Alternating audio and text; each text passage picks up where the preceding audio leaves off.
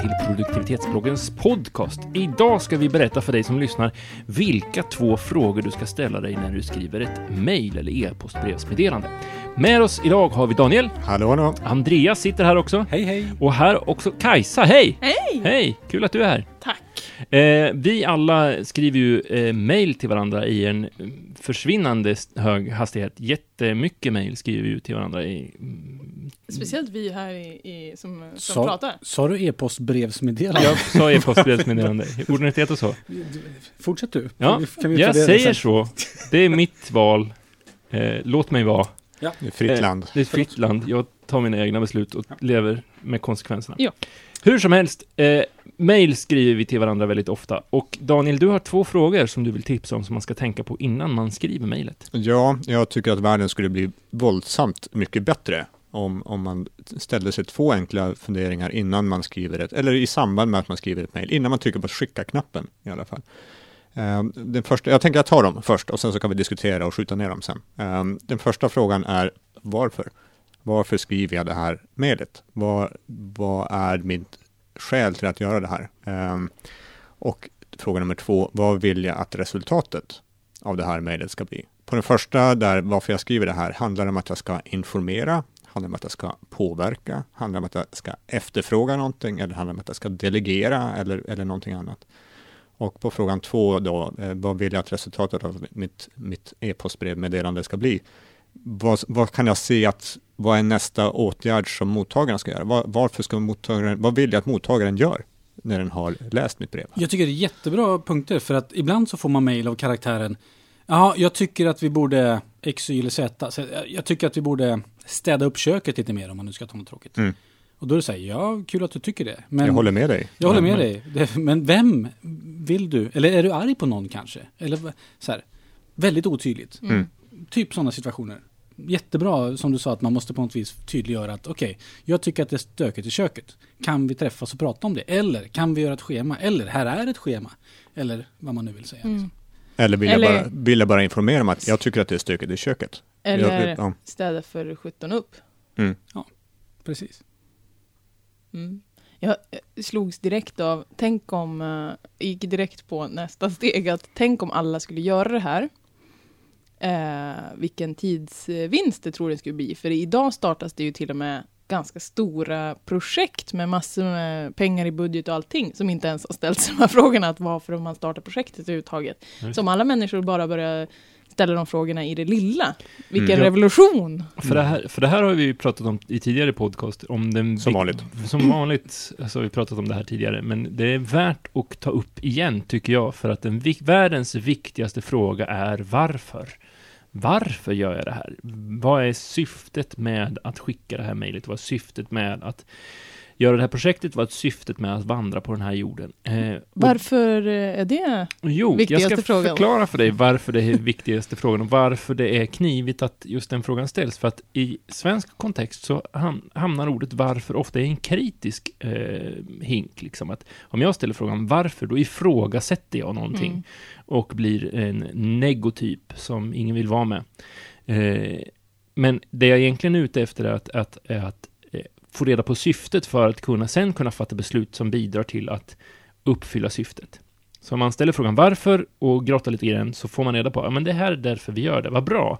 Då ska jag agera så här i fortsättningen. Så varför är världens viktigaste fråga skulle jag vilja säga. Så, var det sagt. Så var det sagt. Eh, nej men när det gäller allt och framförallt kanske när det gäller mejl. För att om man skulle ställa sig frågan varför skickar jag det här mejlet så kommer man kanske ofta fram till att jag ska inte skicka någon mejl. Och i den här varför så kan man också ställa sig frågan vem är det som borde bli informerad Mm. av det här? Kanske man kan väva in en- någon av de där två. För att det är så lätt att skicka CC till, till Ja, och 51 är det information så kanske det är så att, men det är inte ett mejl jag ska skicka. Det kanske på något, jag kanske ska ta det här på, vi har ju ett gruppmöte om två dagar, jag kanske ska ta det där istället. Eller det här är nog ett, det här ska jag ta över lunchen med den här personen. Eller skicka Ja. ett sånt här postbrevsmeddelande. Det här kanske jag ska ta med, med dans, framföra det med dans. Just det. Sån. Eller telefonsamtal bara. Så att man på något vis som du säger tänker igenom. Mm. eh, Är det här bästa mediumet och vad vill jag att det ska hända när, när jag har skickat det här? Ja. Mm. Man kunna- kanske skriver det på ett annorlunda sätt om man eh, faktiskt funderar igenom eh, varför man skickar det. Så bara, just det, jag vill ju inspirera. Ja, då kanske jag inte skriva Tråkiga saker. gå för, för, för, för, gå in i köket och städa för Mm. 17. När jag ville inspirera till att vi ska ha ett trevligt, eh, ett trevligt kök.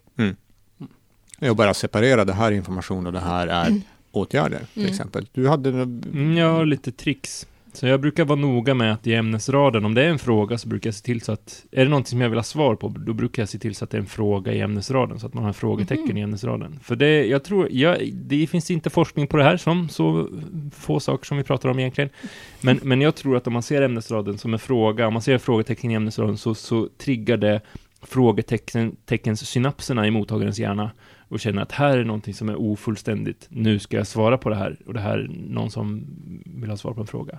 Ibland när, jag, när det bara är för kännedom så skriver jag FK med stora bokstäver, kolon, i ämnesraden. Så att personen i fråga vet att det här är bara saker som jag, jag behöv, det behövs ingen åtgärd utan jag ska bara känna till det här. Mm. Det är sådana grejer som jag, som jag brukar trixa med. Och jag brukar till och med fylla i de sakerna sist i mejlet. Mm. Så att i slutet så är det väldigt tydligt att okej, det här var Det för här. din information bara. Ingenting. Eller om man har en först, fråga. först ska du ha det, så du slipper läsa hela mejlet innan du inser att här Att finns här det något. finns Beror på hur långt mejlet Ja, precis. Exakt. Men jag tänker också att om man har frågor, alltså någon sån här, okej, och baserat på det här så har jag nu tre frågor till dig. Ja, precis. Släng dem i slutet. För att annars så Och numrera glömmer dem. folk. Och numrera, ett, två tre. Mm. För om du har numrerat dem, då kommer, då kommer, du märka, då kommer mottagaren märka att när, när den inte har svarat på alla tre, Mm. till exempel. Den är Det bra. blir tydligt. Så det, det är liksom sådana såna tricks som jag... Och är det så att man vill att någon ska göra någonting, då kan man ju vara väldigt tydlig med att göra... Alltså, med att skriva det. Jag vill att du ska göra det här. Eh, det istället för också. att tassa som, som gröten runt het katt och liksom sådär, inte riktigt veta, fluffa till det. Men apropå den eh, andra frågan, vad man vill se för resultat. Eh, dels är det ju, det ena är ju att fundera igenom det själv innan man skickar det här mejlet, men det andra är ju faktiskt eh, informera de man mejlar att det är det resultatet Ja. man vill ha också, för då blir det ju ännu tydligare. Mm. Ja. Precis. Och jag brukar vara noga med att liksom, om man skriver en text, att man inte skriver frågorna i själva brödet. Om man har en liksom, förklarande brödtext om att så här, så här är det, det här är bakgrunden och, och de, de sa det här och vi har gjort det här och nu ligger vi i det här läget. Att man inte väver in frågorna i den brödtexten utan man ser till att ha en vagnretur, liksom några enterslag. Och sen skriver frågan så att den står för sig själv. Eh, eller skriver uppmaning så att den står för sig själv, så att den sticker ut i rena typografin. Alternativt, jag har någon gång eh, fetmarkerat Mm. själva frågan i texten också, om den, om den är i löptext. Så att man, här syns det tydligt att Mm. här är en fråga du kan inte undvika. Eller göra en indexering eller någonting. Jag ser inget hinder i att göra både och. Både har en fristående och fet. 24 punkter. Ja, precis vad bli- jag ska säga. Och blinkande. blinkande. och myror som går runt. Ja, men- Gärna lite nej, men- emojis. Ja, Mm. nej men alltså, för jag vill säga, jag har fått så, otroligt många mejl som jag har skickat under åren, där man inte fått svar på båda frågorna, utan Nej. bara på ena frågan. Och det är också sånt här, till slut så lär man sig att men om man skriver så här, som du säger i slutet, numrerar etc. Då får man svar på båda frågorna.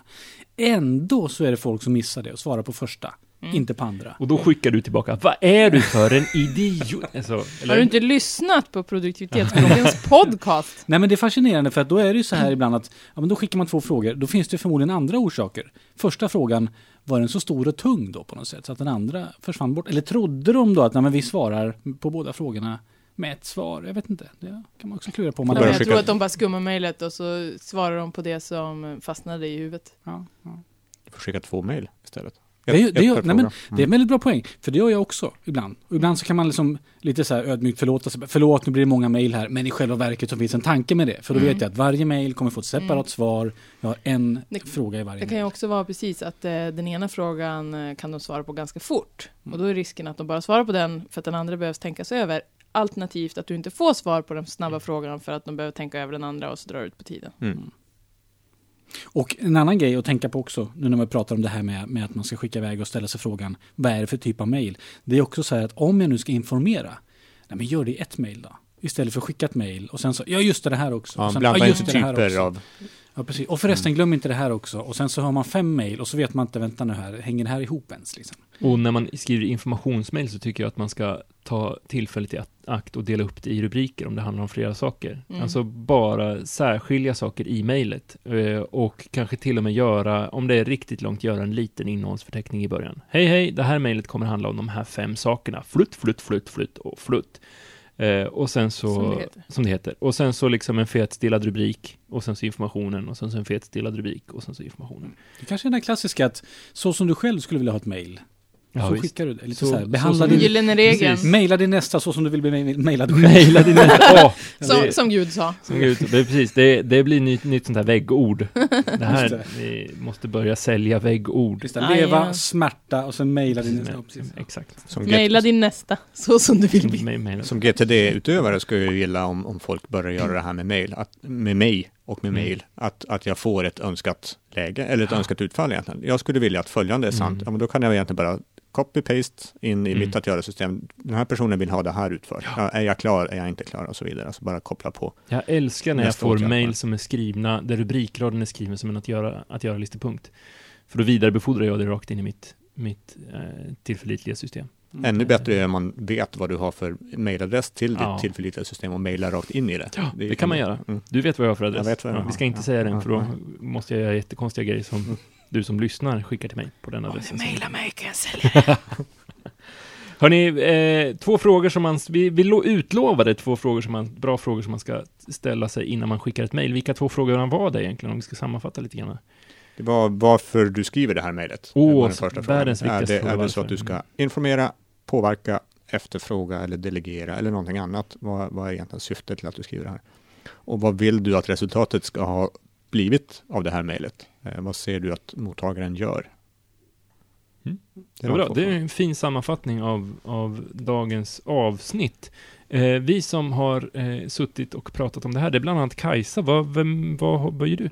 Ja, eh, just nu spelar jag in podcast. Snyggt. Mm, mycket bra. Eh, i, I vardagen så jobbar jag på en ingenjörsfirma som eh, konsultchef med ledarskap och försäljning. Andreas, vad pysslar du med när, när du inte är här på fest och spelar in podcast? Jag tar emot mail vardags? från folk som tycker att jag ska komma och föreläsa. Eh, maila mig så som du vill maila mig och då kommer jag och föreläser om stress. Och hur man undviker att gå in i väggen. Läs mer om mig, se en video på mig på andreaspirimets.se. Daniel, Mm, jag konsultar inom personlig produktivitet, eh, organisationsutveckling, flödesoptimering, processkartläggning, lite alla sådana möjliga saker. Eh, någon säger hoppa och du frågar hur högt. Typ. Mm. Så, eh, Daniel produktivitetsbloggen.se eller Daniel hamlut.se. Jag som pratar nu heter Johannes och jag jobbar på en PR-byrå i Stockholm som heter Vestander och sysslar med coachar och föreläser om personlig produktivitet. Du får gärna gå in där på vestander.se, klicka dig fram till kommunikativt ledarskap och personlig produktiv- produktivitet. Så ser du en bild på mig och mitt telefonnummer. Annars kan du mejla mig på johannes.produktivitetsbloggen.se. Eh, du som lyssnar på det här, du får en fortsatt trevlig dag och eh, vi önskar dig lycka i allt du företar dig. Eh, och så hörs vi igen nästa vecka. Ha en bra dag. Hej då!